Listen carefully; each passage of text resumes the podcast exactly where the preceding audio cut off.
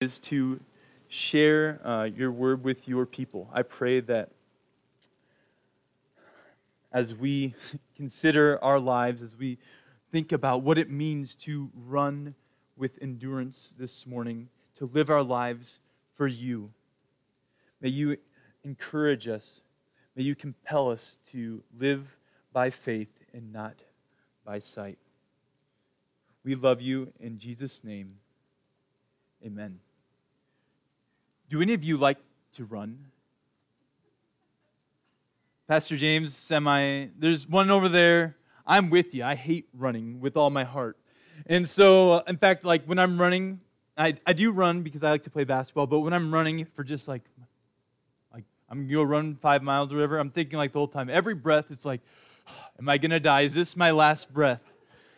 I'm, it's horrible. I hate running. So this uh, past year, my wife approached me and said, Tyler, I am going to run the marathon of La Rochelle. And I'm like thinking, what in the world are you thinking? Why would you pay money to torture yourself? Like, why would you pay money to go run 26.2 miles? And so I, I snagged a couple of pictures of my wife running. There she is, right there, uh, running in the marathon of La Rochelle. There we are at the end. But she completed, she ran the course. It took a lot of training, it took perseverance. It took uh, a lot of mental fortitude, but she finished. She finished the race. She finished strong. Throughout the New Testament, there are tons of metaphors that are used to describe the Christian life. Running is probably one of the, mo- the most often used metaphors that is used. In fact, there are five different times throughout the New Testament that compare the Christian life to running we are exhorted uh, to run the Christian life as one trying to obtain the prize. We are to run with purpose, not aimlessly. Twice we are exhorted not to run in vain. And then in our text, we are called to run with endurance.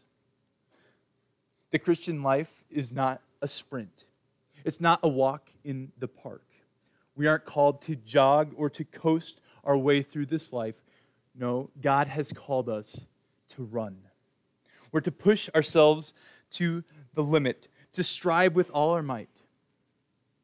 There will be hardship, there will be exhaustion, there will be pain, but we must resolve in our hearts to run the race, to run the race of faith. How are we to do this?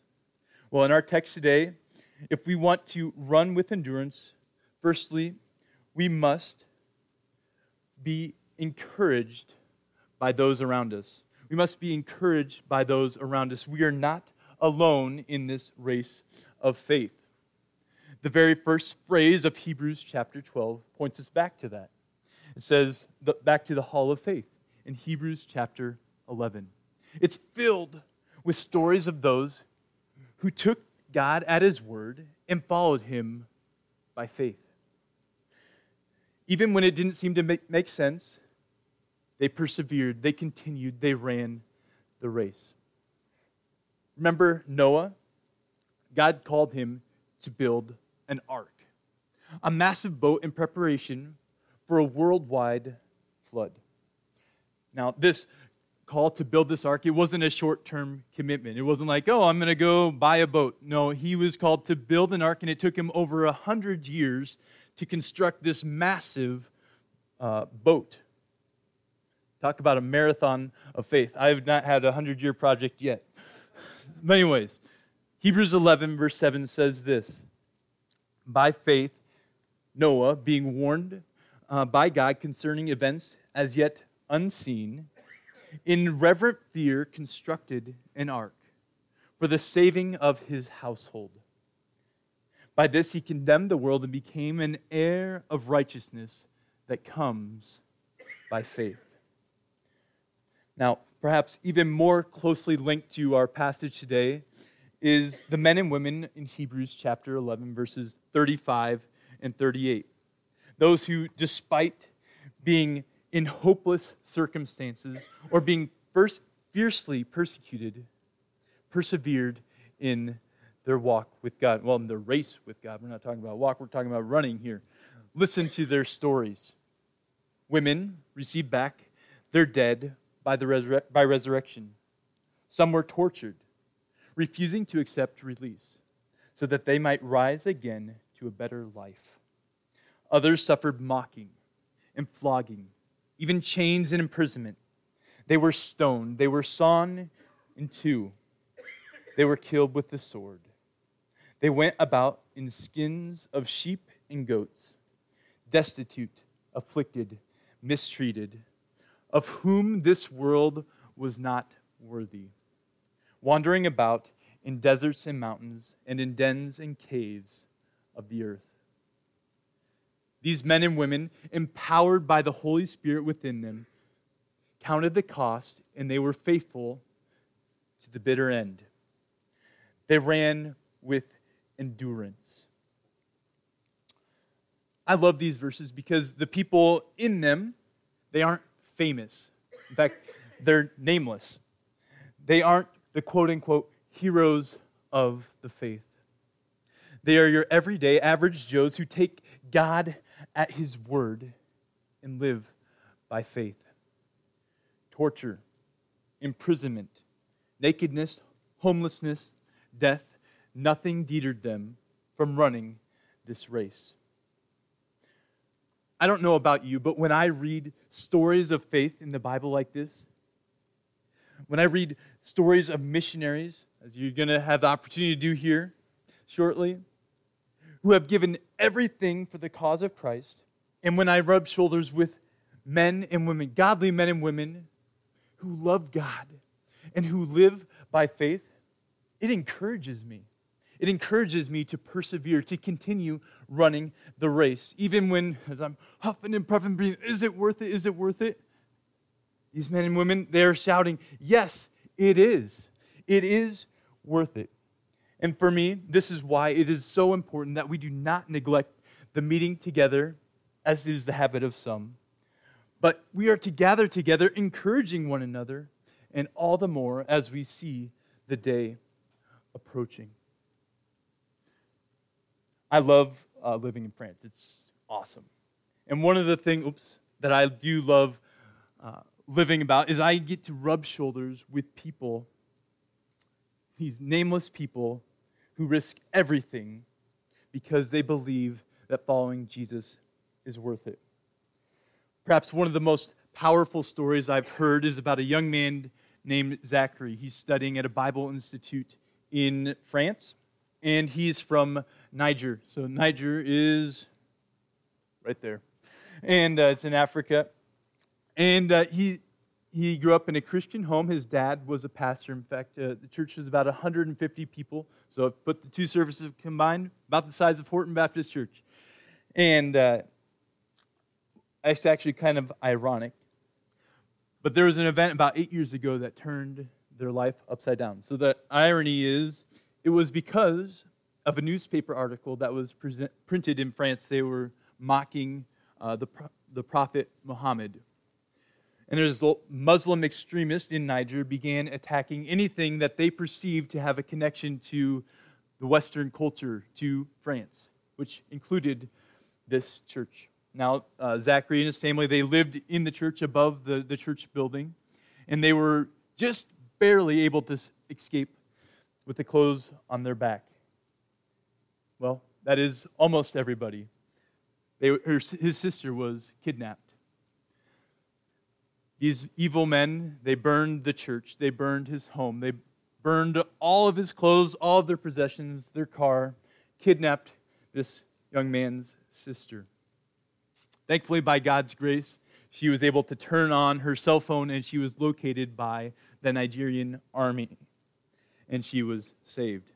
Obviously, as you think about an event like this, it's something that's going to change your life.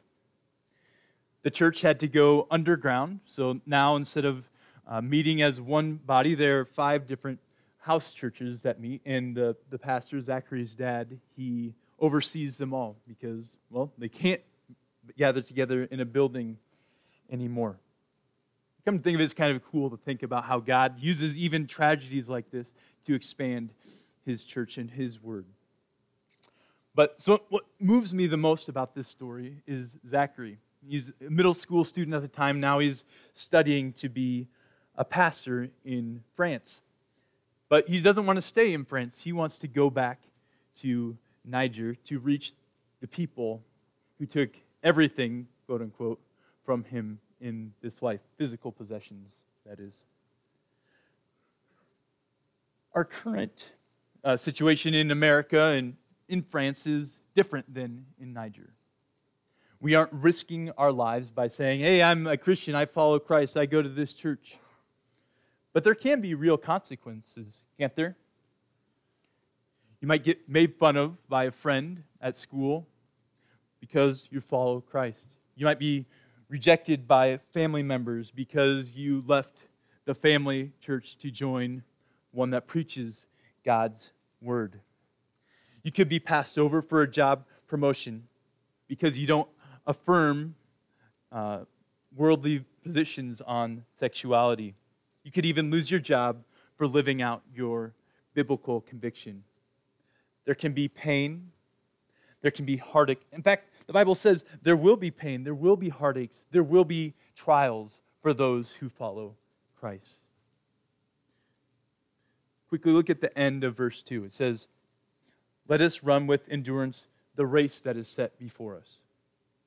Now, the, the phrase, the race that is set before us, is, a classical Greek expression for a race whose course is determined by the master of the games.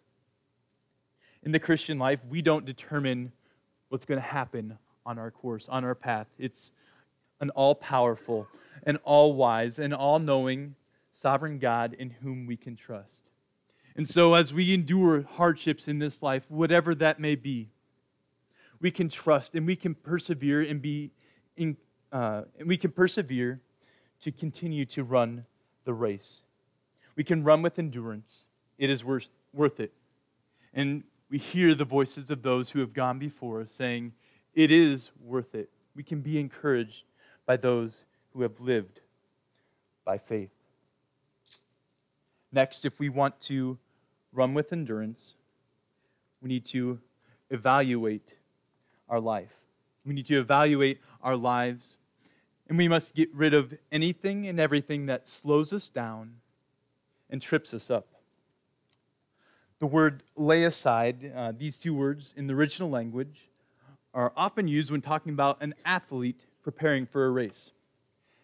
Now, I don't know about you, but I am very thankful that we do not prepare for races like they did in the day. We do not strip down to our birthday suit to run the race. That's a good thing. But the author, what he's trying to get across is we're to remove every weight, to remove everything that could slow us down from completing our course. It has to go. If it slows us down, it has to go. In the same way, the writer of Hebrews, he exhorts all of us who participate in the race of faith, all believers, to lay aside, to take off, to get rid of anything and everything that could hinder us from running with endurance, from living our lives for the God of this universe. Now, we are called to lay, in this passage, we are called to lay aside two things weights and sins. For me, this is probably one of the most convicting parts of this passage.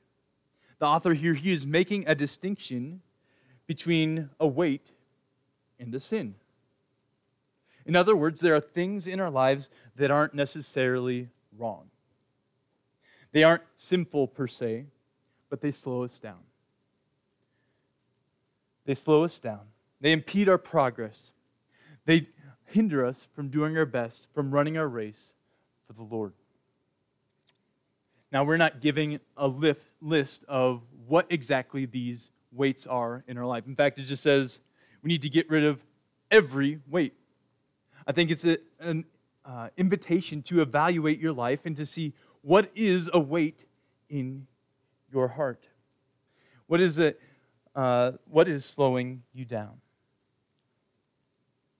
So, as you evaluate your life, it's going beyond the question of saying, looking for weights in your life. It's going beyond the question of saying, am I allowed to do this? Or is this right or is it wrong? It's asking this question. It's asking me, how is this helping me grow in my walk with the Lord? How is this helping me to run the race? If it isn't helping you, it's hurting you. It's slowing you down. That is what a weight does. So, as I've been thinking about this passage and evaluating my own life, uh, looking for weights, I'm kind of, I just, I hate watching the news, but I just like scrolling on Twitter to find my news. And I was evaluating my life, and I was getting kind of caught up with, there's a, um, don't worry about that. There's this guy, I was getting caught up with something that was just really bothering me. There's an issue in our church, and there's people that debated on Twitter, and I just kept reading it and reading it. And I was like, is this really helpful for me? Is this really a, uh, encouraging in my walk with the Lord? So I was like, at the end of the day, I'm like, ah, I can delete Twitter. So I just deleted it. It's worth it. It was something that was slowing me down in my life. It wasn't profitable. What is that in your life?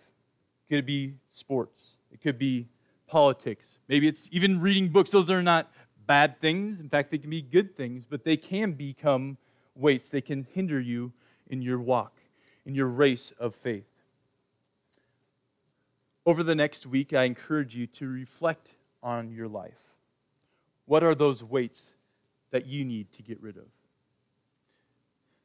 Back to our text. Not only are we told to get rid of every weight, we are also called to lay aside the sin that clings so closely to us. So, what is the difference between a weight and a sin? As I said earlier, a weight is not an issue of right and wrong, but a sin, it is. Our author makes this, uh, one author makes a distinction between a weight and a sin like this. He says, Sin is sin, whosoever does it, but weights may be weights to me and not weights to you. Sin is sin in whatever degree it is done, but weights may be weights when they are done in excess, and helps and not hindrances when they are done in moderation. The one is a legitimate thing turned into a false use. The other is always and everywhere. Oops, sorry. Uh, everywhere, uh, sorry. The other is always and everywhere, and by whom, whomsoever performed a transgression, transgression of God's law. A weight might slow you down, but a sin causes you to trip up and to fall flat on your face if you don't get rid of it. You will not be able to run at all. I like how the NIV translates this verse. It says, Let us throw off the sin that clings, that so easily entangles us my uh, parents they just got a dog well they got a dog a while ago but i was in france so i didn't get to experience this but uh, i just took betsy is her name betsy the dog betsy betts uh, we took her on a walk and she is a very crazy dog and she likes to run all over on the leash. And as i'm walking her she's just going all around my legs. And it's like hard to walk this dog because she's going all around. You can't progress. And that is what sin does in our lives. It trips us up, it does not allow us to continue to run the race of faith. Now, there's one word that I skipped over in this, this, verse, this, uh, this verse. It says, Let us also, let us also lay aside every weight and the sin, sin which clings so closely the author is saying we need to follow the example of those people that you just read about in chapter 11 who forsook their sin and got rid of anything and everything that was slowing them down, that was tripping them up. They're saying living by faith is worth it. Look at Hebrews chapter 11, verses 24 and 27 is talking about Moses. It says, By faith, Moses when he was grown up, refused to be called the son of Pharaoh's daughter, choosing rather to be mistreated with the people of God than to enjoy the fleeting pleasures of sin. He considered the reproach of Christ greater than the treasures of Egypt, for he was looking to the reward. By faith, he left Egypt and was not afraid to be not afraid of the anger of the king, for he endured as seeing him who is invisible. Moses laid aside the pleasures of sin and took up being treated, mistreated with the people of God. Moses threw away the endless wealth of Egypt and chose the reproach of Christ. Moses didn't fear the visible Pharaoh, the visible king, but rather he feared the all powerful, invisible God. How about you? Are you living for the eternal or for the temporal? Are you do you love God or do you love money? Do you fear God? I think this is the foundation of it all. Do you fear God or do you fear man? This is a great question, I think. If you are married, uh, I think it's a great question to ask, have your spouse, your spouse ask you. Honey, uh, do you see any weights or sin in my life that are slowing me down? Do I live out these truths that I say I believe? If you're not married, ask the person that's closest to you hey, do you look at my life? Do you see anything that I need to get rid of? Do I need to cast off? If you want to run with endurance, you need to willingly be willing to honestly evaluate your life and get rid of anything and everything that's going to slow you down or trip you up. Lastly, if we want to endure, run with, and wow, I am really struggling. But I'm used to speaking in French, and ugh, first time preaching, preaching in, or talking in English in a long, well, speaking in public in English in a long time. That's all right.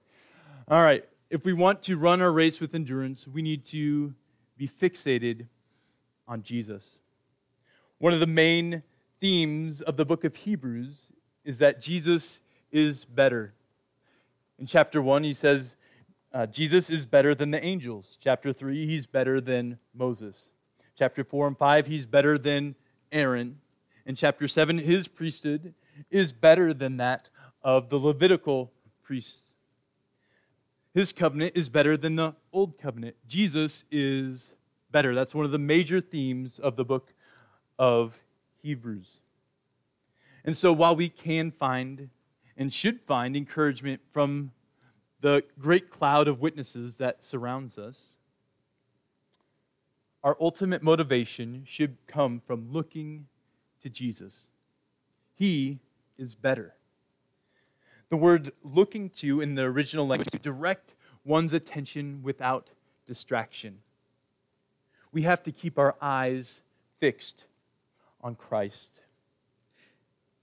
Even though uh, they exhibited incredible faith, Noah, Abraham, Moses, J- Joseph, Rahab, they weren't perfect.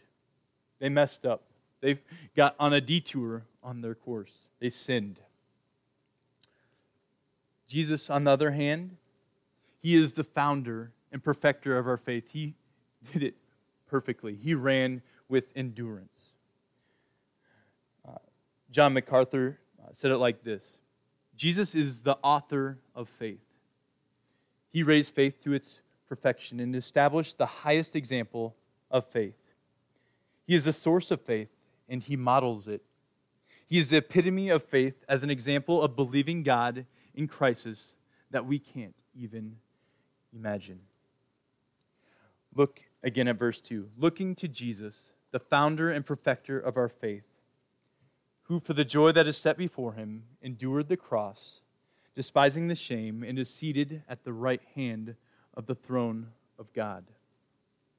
Who, for the joy that was set before him, Jesus endured physical torture. He was mocked, he was humiliated on the cross. Why? For God's glory and for your soul.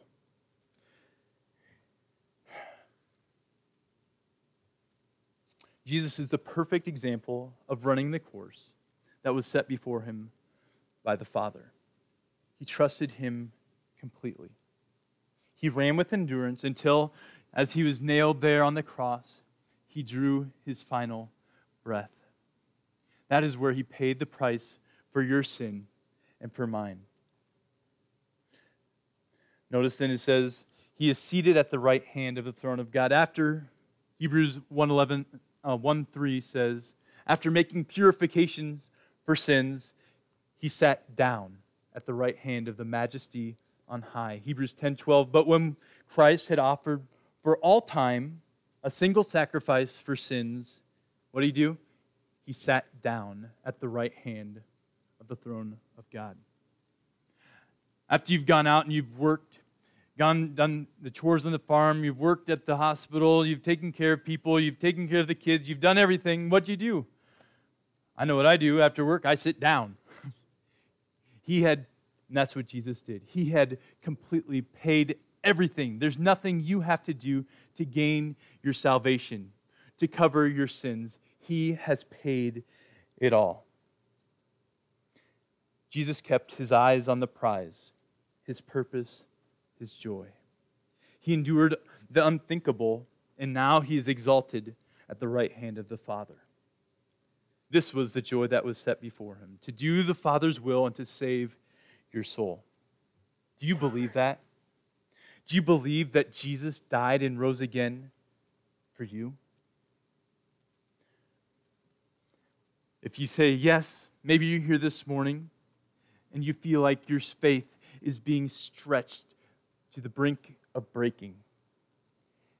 Maybe you're going through a dark valley, and no matter how hard you try, you don't really see the light at the end of the tunnel. You feel crushed by the circumstances of this life. And you're asking yourself, is it worth it? If I'm honest, in the last four years and nearly four years we've lived in France, these are all things that we've wrestled through, we've worked through, my wife and I. Like, is it worth it? The answer is a resounding yes. It is worth it to run the race of faith. And we know that because we are incur- of the encouragement we receive from the saints who have gone before us. And we know it because of what Jesus has done for us. Look at verse 3. It says, Consider him. And we're to ponder, to think about, to meditate on him who endured from sinners such hostility against himself. Why?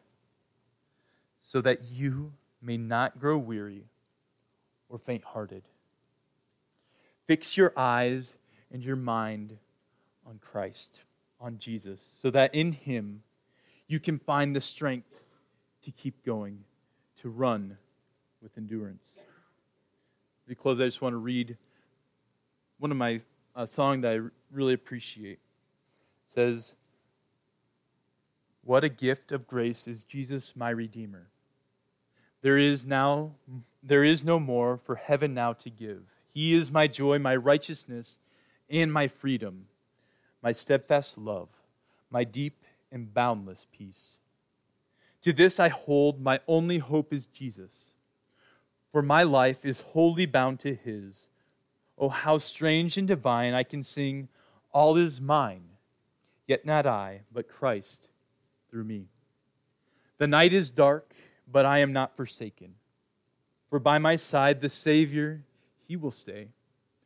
I labor on in weakness and rejoicing, for in my need his power is displayed. To this I hold my shepherd, he will defend me. Through the deepest valley he will lead. Oh, the night has been won, and I shall overcome, yet not I, but Christ in me. No fate I dread I know I am forgiven. The future, it's sure. The price it has been paid, for Jesus bled and suffered for my pardon. And he was raised to overthrow the grave. To this I hold, my sin has been defeated. Jesus now and ever is my plea. Oh, the chains are released. I can sing, I am free, yet not I, but through Christ in me. With every breath, I long to follow Jesus, for he has said he will bring me home. And day by day, I know he will renew me until I stand before the throne. To this I hold. My only hope is Jesus. All glory evermore to him. When the race is complete, still my li- lips shall repeat, Yet not I, but through Christ in me. Let's pray. God, I pray that you would help us to run with endurance the race that you have set before us, and that we may bring you honor and we may bring you glory uh, for all that you have done for us. We love you in Jesus' name. Amen.